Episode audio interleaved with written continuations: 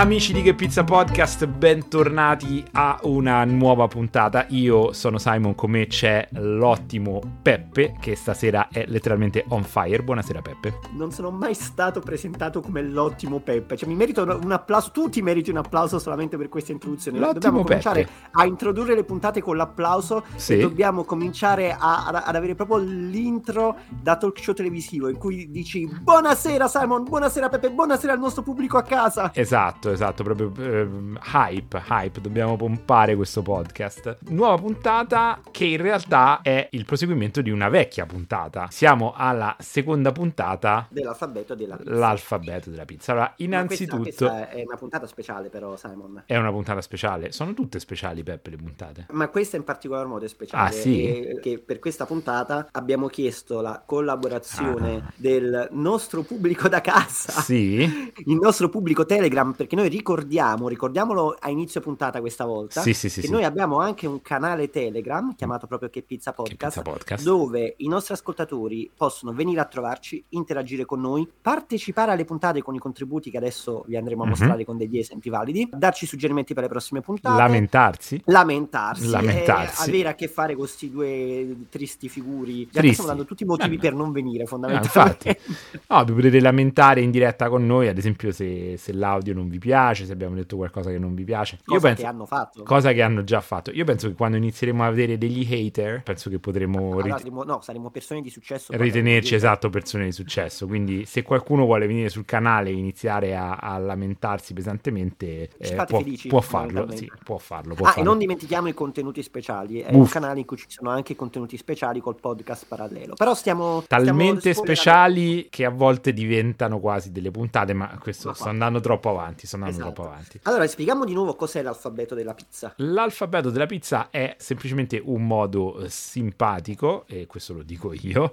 che è simpatico, per parlare di un po' di termini più o meno conosciuti relativi al mondo pizza. L'ultima volta siamo andati dalla A alla F con eh, qualche classico, insomma, farina, abbiamo parlato di cornicioni, di biga, ma anche qualche, qualche cosa di piuttosto inaspettato. E siccome oggi andiamo a cozzare con le prime lettere dell'alfabeto, perché ovviamente noi, essendo internazionali, facciamo l'alfabeto completo, quello da 26 lettere, con la J, la K, la W, lette ce voglio vedere. Anche se in realtà W è facilissimo, è proprio scontato. Eh, esatto. Aspettiamo di arrivarci, ma Z e Y ci voglio veramente vedere. Oggi però andiamo da G a L, giusto? Sì, con eh, le varie J, K, H nel mezzo. Certo, sì, sì, G, eh, G. H, I, J, K e L. E però abbiamo parlato di contributi dei nostri fedelissimi del canale Telegram, che salutiamo tutti, e vogliamo dire che la G fondamentalmente è stata tempestata di proposte dal canale Telegram. Quindi io direi che a votazione popolare democratica, cioè tu ed io, noi della G non diciamo nulla, perché ci hanno già Sì, pensato... Spieghiamo, spieghiamo bene cosa abbiamo fatto. Esatto. Abbiamo chiesto ai nostri fedelissimi del canale Telegram di lanciarci loro le proposte per la puntata successiva. Se avete ascoltato la puntata precedente, io e Simon ci rimpallavamo una parola sulla pizza abbinata a una lettera a testa. Questa volta l'abbiamo chiesta ai nostri ascoltatori dicendo guardate qua ci sono le lettere dell'alfabeto, diteci quale parola legata anche solo lontanamente alla pizza, non deve essere strettamente correlata alla pizza, ci volete lanciare con un vocale, con un vocale sul canale Telegram e noi inseriremo quel vocale all'interno della puntata. Eh, Stranamente Simon, per qualche motivo che non riesco a spiegarmi, si sono incaponiti sulla G, ci hanno mandato un sacco Strano. di suggerimenti sulla G. Molto esatto, strano. però noi, noi adesso ni andiamo ad ascoltare entrambi perché abbiamo avuto diversi contributi da due persone e ne abbiamo selezionato uno a testa per ogni persona, cioè quindi due, uno a testa, come eravamo io e Esatto. Simon. Sì, E sì, quindi sì. adesso ascoltiamo il primo che è di Massimo. Ciao Peppe, ciao Simon, un saluto a tutti gli ascoltatori del podcast. La mia G è G di gestione dell'impasto. Da appassionato casalingo pizzaiolo quale sono, mi sono spesso chiesto quale fosse, diciamo, la gestione ottimale dell'impasto per ottenere delle buone pizze. Dalle ricerche fatte c'è chi sostiene di riporre l'impasto a temperatura ambiente, c'è chi invece lo ripone nel frigorifero a temperatura costante e c'è anche chi fa una gestione, diciamo, mista, frigorifero più temperatura ambiente. Ad esempio, sempre dalle ricerche che ho fatto io, pare che la pizzeria da Michele a Napoli faccia una gestione tutta a temperatura ambiente. Quindi a questo punto mi chiedo, quale sarà la migliore? Forse in base al prodotto che vogliamo ottenere saranno tutte valide? Tema annoso quello che, che, ha voluto introdurre Massimo. Peppe, io direi una discussione potenzialmente infinita. Come dice giustamente Massimo, ci sono tantissime scuole di pensiero diverse. Io ho l'impressione che nel mondo professionale si gestiscano gli impasti molto di più a temperatura ambiente di quanto lo si faccia a livello di pizzaioli casalinghi, ma potrei, potrei sbagliarmi. Oppure credo che l'utilizzo del frigo sia molto di più legato a esigenze di conservazione, legato alle esigenze dei ritmi di lavoro di una pizzeria, ma sarebbe interessante chiederlo a qualcuno che ne sa sicuramente di più di noi, non trovi? Sì, sono d'accordo e infatti io evito anche di esprimere la mia opinione sul vocale di Massimo perché è stato già esauriente di suo, ha spiegato bene il suo punto di vista e ritengo che sia anche un argomento abbastanza tecnico, quale come hai detto tu bisognerebbe interpellare persone, però è un ottimo spunto di riflessione, sì. anche perché lo scopo di questa puntata è solo di lanciare degli argomenti, non di approfondirli ad analizzarli, perché quello lo facciamo magari in puntate dedicate, però io penso che sì, la G come gestione dell'impasto è molto intelligente. è un bel tema, è un bel tema.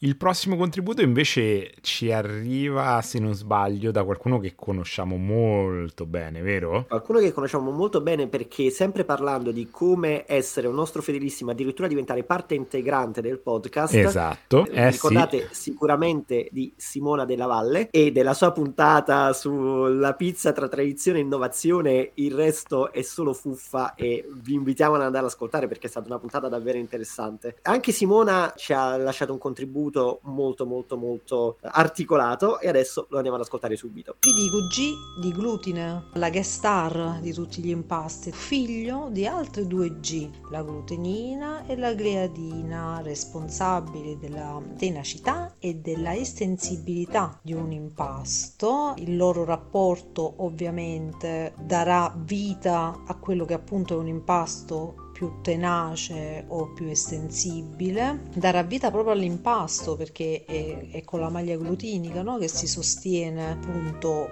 un impasto, non parliamo soltanto di pizza, uh, ma sappiamo anche l'importanza di una formazione glutinica, non so, in strutture pesanti come quelle dei panettoni. Vi ho dato una G che in realtà ne contiene ben tre.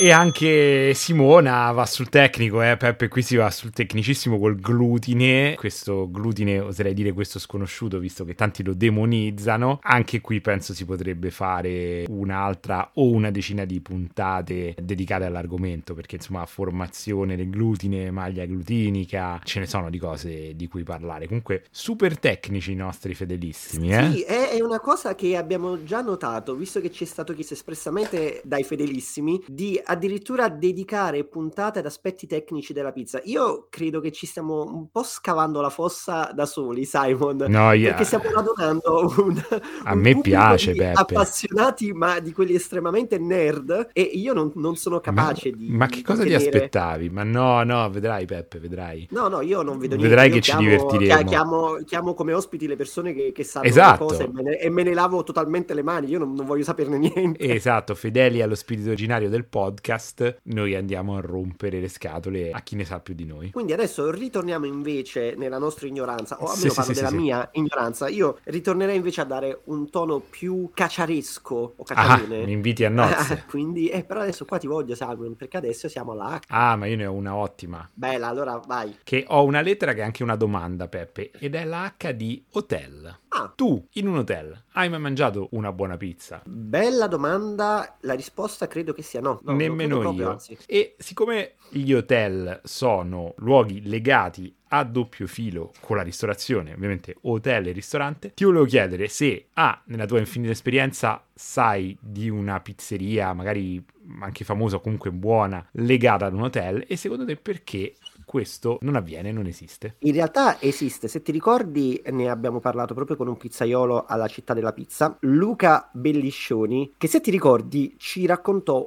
proprio della sua consulenza al Belmond, che è una catena di lusso, una catena alberghiera di lusso. Sì, è vero, Ma è non, vero. Non è, non è neanche l'unico esempio di riferimento, nel senso che io ho risposto alla tua domanda se io ho mai mangiato una pizza in un hotel, ma il fatto che io non l'abbia fatto non significa che io non sia consapevole che in realtà, soprattutto all'estero, è una pratica abbastanza comune quella di avere resident pizza chef anche di un certo livello per arricchire la proposta gastronomica del ristorante dell'hotel. Qua ovviamente c'è da specificare, non è che stiamo parlando di pizza qualunque, perché è chiaro che molti ristoranti di hotel offrano anche la pizza nel menù, però noi stiamo parlando di pizza di un certo livello. Sì, sì, non, sì. Non, non Ah, certo mm. quella da, levitazione da due ore Certo, qualsiasi quella- pizzaiolo anche io potrebbe fare. Che per- per risplende che sotto le luci dei buffet, quei formaggi parliamo- chimici.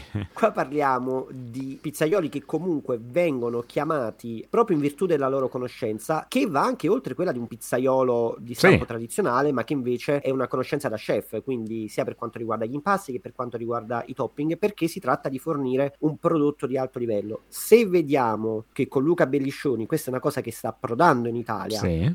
e, ri- ripeto, ci saranno sicuramente altri esempi di cui noi non siamo a conoscenza, ma io ti posso dire per certo che conosco vari pizzaioli che hanno viaggiato per il mondo grazie alle loro consulenze o lavorando all'interno di strutture alberghiere, soprattutto in località tipicamente di villeggiatura come nei Caraibi o alle Bahamas. Ora, chiaramente non mi vengono in mente esempi immediati di, di nomi o di catene, però è uno spunto molto importante che hai dato perché è una realtà che esiste. Bene, Peppe, tu hai qualcosa per la H o passiamo direttamente alla I? Io ho qualcosa per la H, sì, Ah. la butto un po' là, che, che è proprio in realtà totalmente l'opposto di questo Sì. concetto di, di pizza di alto rango di cui abbiamo parlato fino adesso. Sì. La H di home slice. Ah, Tu hai mai sentito parlare del termine home slice?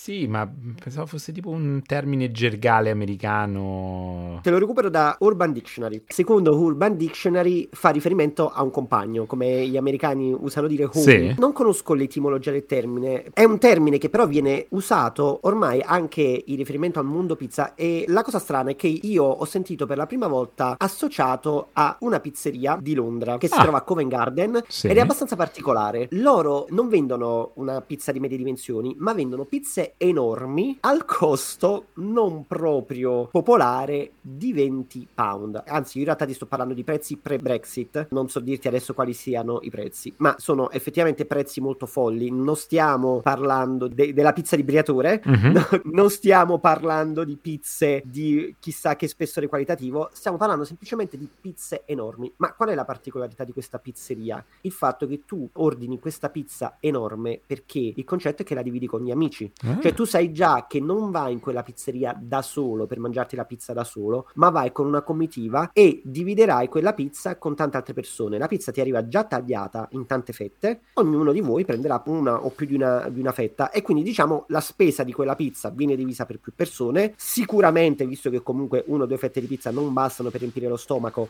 ne ordinerete tante durante la serata e quindi il modello di business se ci pensi è geniale perché di base come cliente singolo tu non vai a spendere tantissimo ti sembrerebbe perché comunque tu non è che stai pagando davvero 20 pound una pizza ma la Certo, diventando certo. con tante altre persone sicuramente però nel computo totale andando a ordinare tante pizze ma mangiando un numero inferiore di fette andrai a spendere di più di quello che avresti speso per una pizza ordinata da solo questo a grosso vantaggio del locale che comunque ci avrà fatto un guadagno nettamente superiore anche considerato che come ti dicevo la pizza non è di qualità eccelsa e il margine di profitto è sicuramente molto elevato Mm, un po' come cosa- le, le large pizza di Domino's, Pizza Hut, insomma pizze giganti con cui mangia tutta la famiglia. Esattamente, ma la cosa particolare è che qua mi viene proprio da pensare di fare l'associazione della terminologia di home slice legata alla pizza al termine di compagno, di buddy, di homie, perché proprio il concetto stesso della pizza che riunisce, la pizza che aggrega le amicizie, porta tutti assieme attorno a un tavolo e quindi ti fa anche dividere le spese. Mamma mia, Peppe, che momento mulino bianco che hai Esatto. creato. Proprio la pizza. Allora, mi sono proprio dovuto arrampicare sugli specchi per trovare questa H, quindi per favore passamela così. Vai tranquillo, vai tranquillo, anche perché adesso tanto ti do un'altra mazzata con la I, mi ributto sul tecnico se mi permetti. Ah, eh beh, eh, caro mio, io la I ho pensato a impasto barra impastatrice. Ah, E abbiamo già toccato collateralmente l'argomento con la G di Massimo, ovvero gestione dell'impasto. Possiamo ulteriormente semplicemente espandere il concetto sul fatto che l'impasto non è solo caratterizzato dalla gestione in termini di tecnica, in termini di temperature, ma anche in termini di farine, di blend, di scelta di grani. Abbiamo impasti di tutti i tipi oggigiorno, non c'è più solo la farina 00 come da disciplinare della pizza napoletana. E vogliamo anche dire che abbiamo soprattutto tanti modi di impastare, perché ad esempio abbiamo anche delle pizzerie ultra famose tipo Pepe in Grani di Franco Pepe dove si impasta ancora a mano, mentre invece penso nella stragrande maggioranza delle pizzerie in tutta Italia e probabilmente nel mondo si impasta a macchina con impastatrice a spirale, a braccia tuffanti. È un mondo iper variegato, forse mi permetto di dire dal basso della mia ignoranza, è lì veramente che si combatte la vera battaglia sull'unicità del prodotto, perché a quanto mi risulta nessun impasto è uguale alla. È quasi scientificamente impossibile che tu riesca a replicare un impasto a meno che tu non sei nel luogo dove quell'impasto viene realizzato abitualmente. Scientificamente impossibile, sì. L'aspirazione di determinati tipi di pizzerie o delle catene è proprio quella invece di standardizzare l'impasto. È il caso tipico di una pizzeria come l'antica pizzeria da Michele, che fa proprio del suo impasto semplice, classico, identico da oltre un secolo il suo punto di forza, perché lo può esportare senza problemi in tutto il mondo nei punti vendita del suo franchise e tu sai che in qualsiasi parte del mondo ti troverai, mangerai sempre la stessa pizza. Però Simon, io ti faccio una domanda. Tu, a proposito di tecnica d'impasto,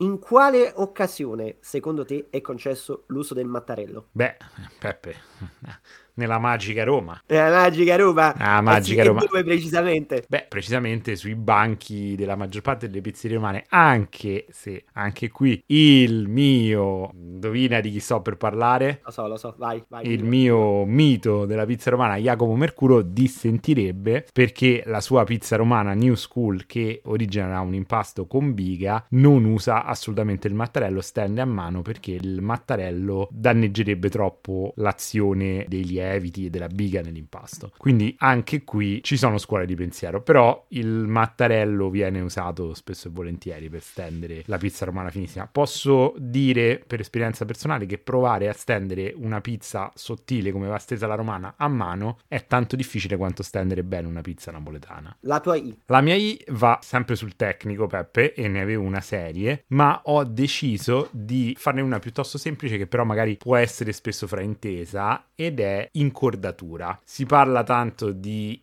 impasto incordato, non incordato e devo dire che io ho cercato di studiare diversi video, di- diversi tutorial a riguardo e eh, devo dire che per il pizzaiolo casalingo è una delle cose più complicate da capire perché ci sono tutta una serie di parametri da rispettare. Un impasto deve essere incordato nel senso che deve formarsi la maglia glutinica, ma attenzione perché ci sono alcuni tipi di impasto, come ad esempio quello per la pizza napoletana, che non devono essere troppo incordati, altrimenti la pizza risulta di difficile masticazione. Leggiamo dal libro di Davide Cipitiello sulla pizza fatta in casa, alla sezione Il vocabolario del pizzaiolo. Incordatura è la procedura che, attraverso la lavorazione del pasto a macchina o a mano, consente di rafforzare e strutturare la maglia glutinica.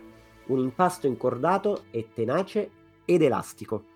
Tra l'altro questa è, so- queste sono due parole chiavi della pizza napoletana, tenacità ed elasticità. Le dobbiamo sempre tenere a mente. Bene, bene, bene. Ah, Abbiamo la L. No, E qua lascio Peppe. la parola a te. Non abbiamo Ah, la no, L. cavolo, no! no, no, no, no, no, no, no, no, no. E beh, ma Simon, tanto qua mi cogli impreparato, quindi mi sa che per le prossime due lettere parlerai solamente eh. Perfetto, perfetto. Passiamo allora, alla J, se non mi sbaglio. Sì, sì, sì. Devo subito ammettere che qui ho fatto una piccola scorrettezza. Ah, eh no, e qua le scorrettezze non ci piacciono. Eh no, però qui ho fatto una piccola scorrettezza, però l'ho fatta a fin di bene. La scorrettezza è che per la J ho scelto come parola Japan, e cioè Giappone.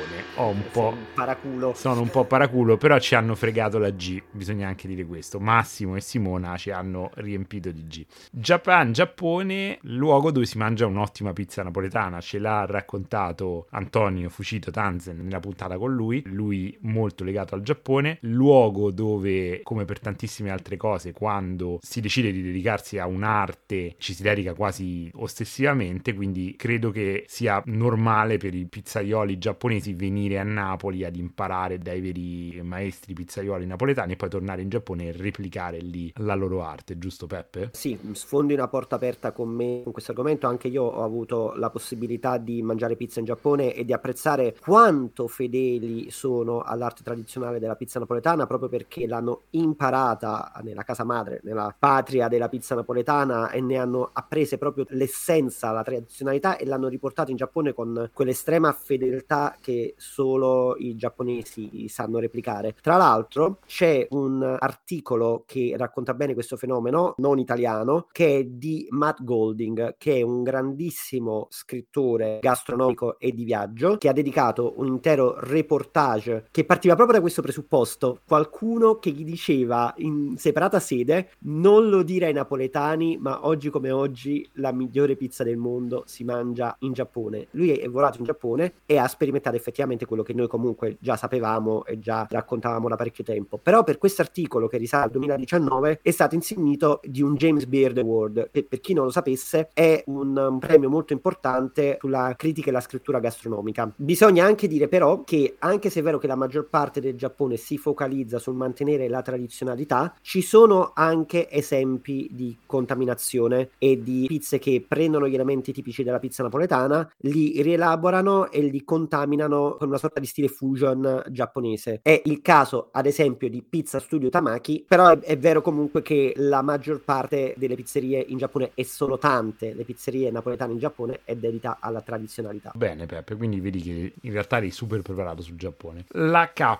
anche in realtà è una semi scorrettezza, ma non troppo, non troppo, perché la K... Adesso mi cacci Kentucky. Beh, non, non arrivo così in basso, no. La K è quella di chilocaloria o semplicemente caloria, però ci volevo infilare questa cosa. Perché sappiamo che soprattutto in questo periodo in cui abbiamo paura di tutto, del glutine, dei latticini, dei grassi, degli zuccheri, la pizza viene vista un po' come un alimento che fa ingrassare, lo possiamo dire, che non è proprio sano. Io sono andato a cercarmi qualche cosa e in realtà ho visto che la pizza in sé non è particolarmente calorica o grassa. Il problema è che si tende a mangiarne tanta, nel senso una pizza media è circa 250-300 grammi solo di impasto, poi più ci, ci metti i condimenti. Insomma, da quello che ho visto su vari siti, in media è difficile cavarsela con meno di 800-900 calorie per una pizza. Insomma, quindi un bel pasto corposo. Beh, quindi tecnicamente non si arriva a una chilocaloria, o mi sbaglio? Tu hai detto 800 calorie o 800 chilocalorie? 800 calorie, 800 calorie. Quindi ah, sì, non una arrivi- chilocaloria. Esatto, Ecco, esatto. Una chilocaloria sono 1000 calorie, quindi ti stai sbugiardando da solo. Sono questa- sempre con questo andato trucchetto. malissimo in matematica, Peppe, e questa ne è la dimostrazione. Comunque, anche qui mi piacerebbe fare una bella puntata con una o un nutrizionista con cui parlare di qualche consiglio su come mangiare pizza più responsabilmente se vogliamo seguire un'alimentazione sana. Che ne dici, Peppe? Io ti posso dire, visto l'argomento, come fare in modo di smaltire tutte queste calorie o chilocalorie. Sì. E sai come? Sì. Camminando tantissimo, macinando tanti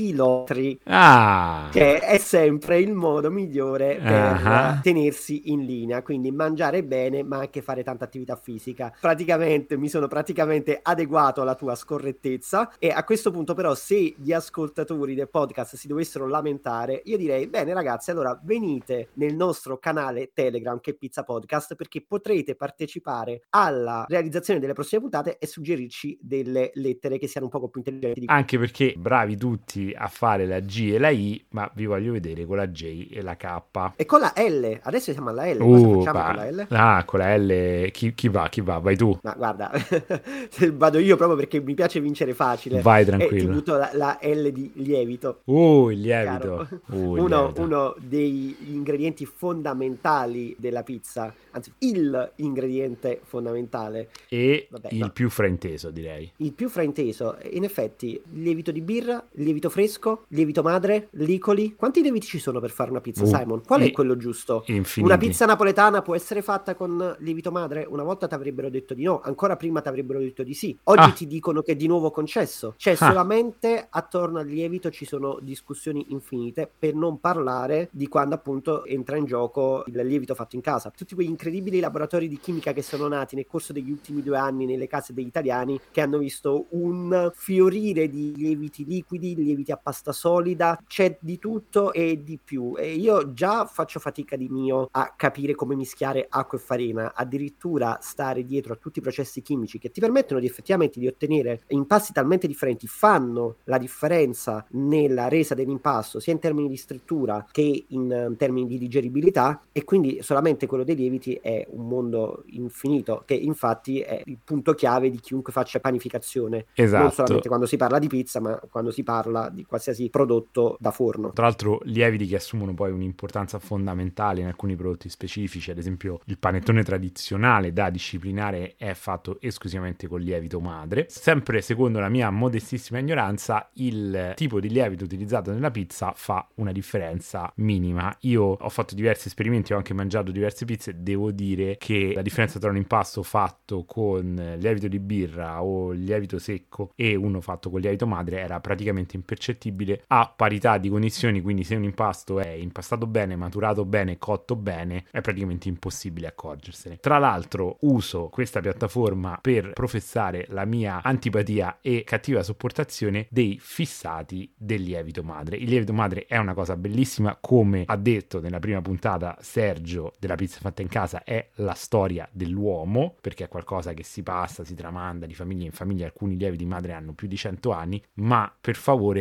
smettiamola con questa fissazione del lievito madre, soprattutto per la pizza, perché ci va talmente, soprattutto in una pizza napoletana o comunque tonda, ci va talmente tanto poco lievito che io sfido chiunque a accorgersene. E comunque anche il lievito di birra è un lievito completamente naturale, non è che viene da Chernobyl, sono i batteri, c'è anche il nome scientifico, adesso se fossi un bravo podcaster avrei qua una scaletta con il nome, ma comunque è... Saccharomyces cerevisiae. Perfetto, vedi, meno male. Vedi, vedi Peppe perché noi dobbiamo fare questo podcast insieme? Perché io... Sì, non ma so io, io direi che grazie a questo sfogo abbiamo appena perso la metà dei potenziali ascoltatori di questo podcast. No, invece- Gli amanti del lievito madre se ne No, sono no, no, andati. io non ho detto gli amanti, io ho detto i fanatici, i fanatici del lievito madre. E sono curioso, scrivetecele sul canale Telegram le vostre esperienze a riguardo. Io sono convinto che tanti avranno, saranno d'accordo con me, perché non credo che sicuramente nel pane nei grandi lievitati fa una differenza enorme, ma nella pizza, specie nella pizza napoletana, assolutamente no. Anche perché ricordiamo che ci sono poi una moltitudine di agenti lievitanti, quindi non solo i lieviti questi canonici, ma anche altre, altre cose. Addirittura Antonio di Malati di Pizza ci ha raccontato di aver fatto degli impasti lievitati con il kefir, che è una specie di yogurt. Quindi, eh, Questo sarebbe un altro argomento da affrontare con dei tecnici del mestiere che magari potrebbero anche farti cambiare idea sull'argomento. Esatto, ma visto che siamo in vena di polemica, che mi sono lanciato in questa, mi sono Se fomentato. fossimo, se fossimo alla radio in questo momento avremmo un picco di ascolti. Anch'io lancio un sassolino nello stagno e dico L di legna, quella che viene Ah. usata per alimentare il forno. In realtà avevamo già parlato di forni, forno a legna, ma voglio parlare della legna. Peppe, si sente il gusto della legna nella pizza?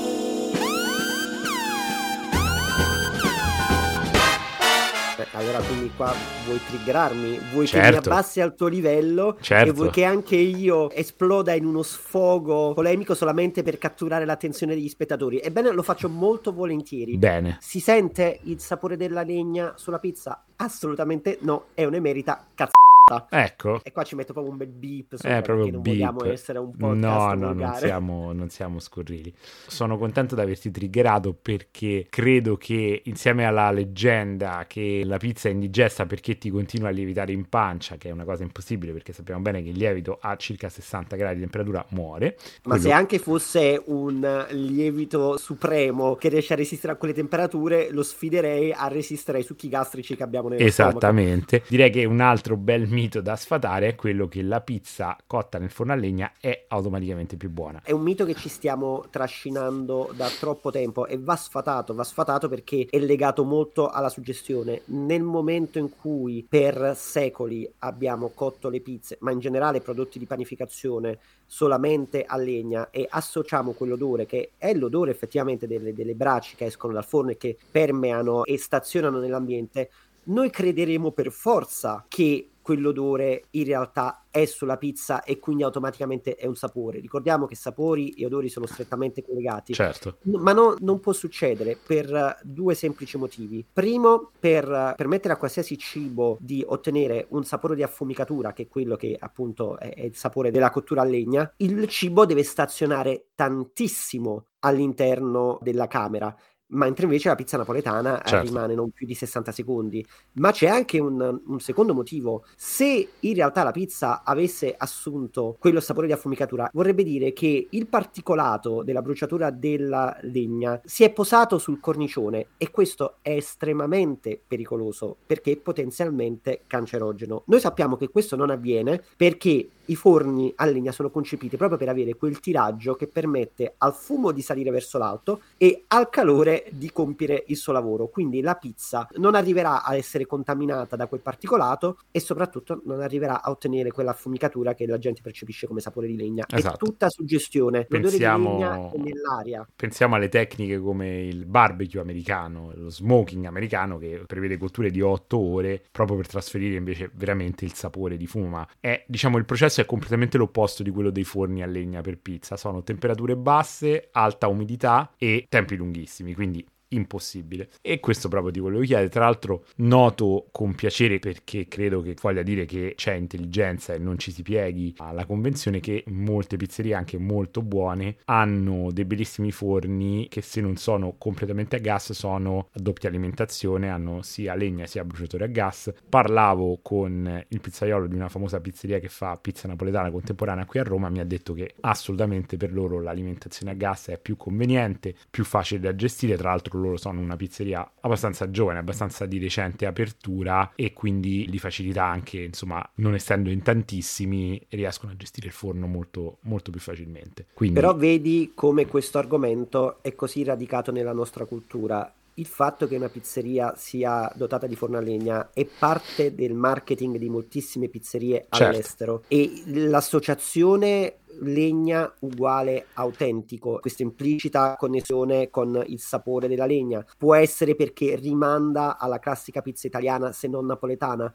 però molte pizzerie all'estero espongono con orgoglio l'insegna forno a legna, come se da sola potesse significare qualcosa. Ed esattamente lo stesso problema che capita spesso con il lievito madre. Molte pizzerie, soprattutto mm-hmm. nella cultura anglosassone, espongono con orgoglio l'insegna sordo pizza. Non so quale sia la connessione secondo la quale una pizza fatta con lievito madre sia automaticamente migliore o più fresca, ma è diventato parte integrante del marketing. Esattamente la stessa cosa è successo con il forno a legna. Esattamente. Quindi con la lettera L siamo arrivati anche alla fine di questa puntata, seconda puntata dell'alfabeto della pizza, Peppe. È stato un, un, altro viaggio divertente, emozionante e altamente educativo, come mi sembra ci abbia detto qual è no- la nostra missione, me la dimentico sempre, educare e commuovere. Commuovere ed emozionare. Ah, commuovere Simon, ed emozionare. Mi, mi, mi, piace che stai cercando di abbassare i toni quando sei stato tu che hai cercato di far scatenare i toni della polemica verso la fine puntata. Certo, certo, riportiamo, riportiamo il testosterone a livelli più bassi, diamoci una calmata, noi non vogliamo polemizzare, ovvero vogliamo farlo, ma poi vogliamo specificare che noi siamo qui per eh, portare armonia e per fare amicizia e non, non per fare polemica. E allora Simon, a proposito di armonia e amicizia, io direi che è il momento della call to action di questa puntata e ti dico, ti dico qual è la call to action di questa puntata. Qual è la call to action di questa puntata, Peppe? Metteteci una recensione su Apple Podcast. E su Spotify? Al... Sì. Te la rovino sempre, eh, Peppe? La sì, me la rovino, no, ma perché dobbiamo, dobbiamo specificare che su Spotify è possibile mettere il rating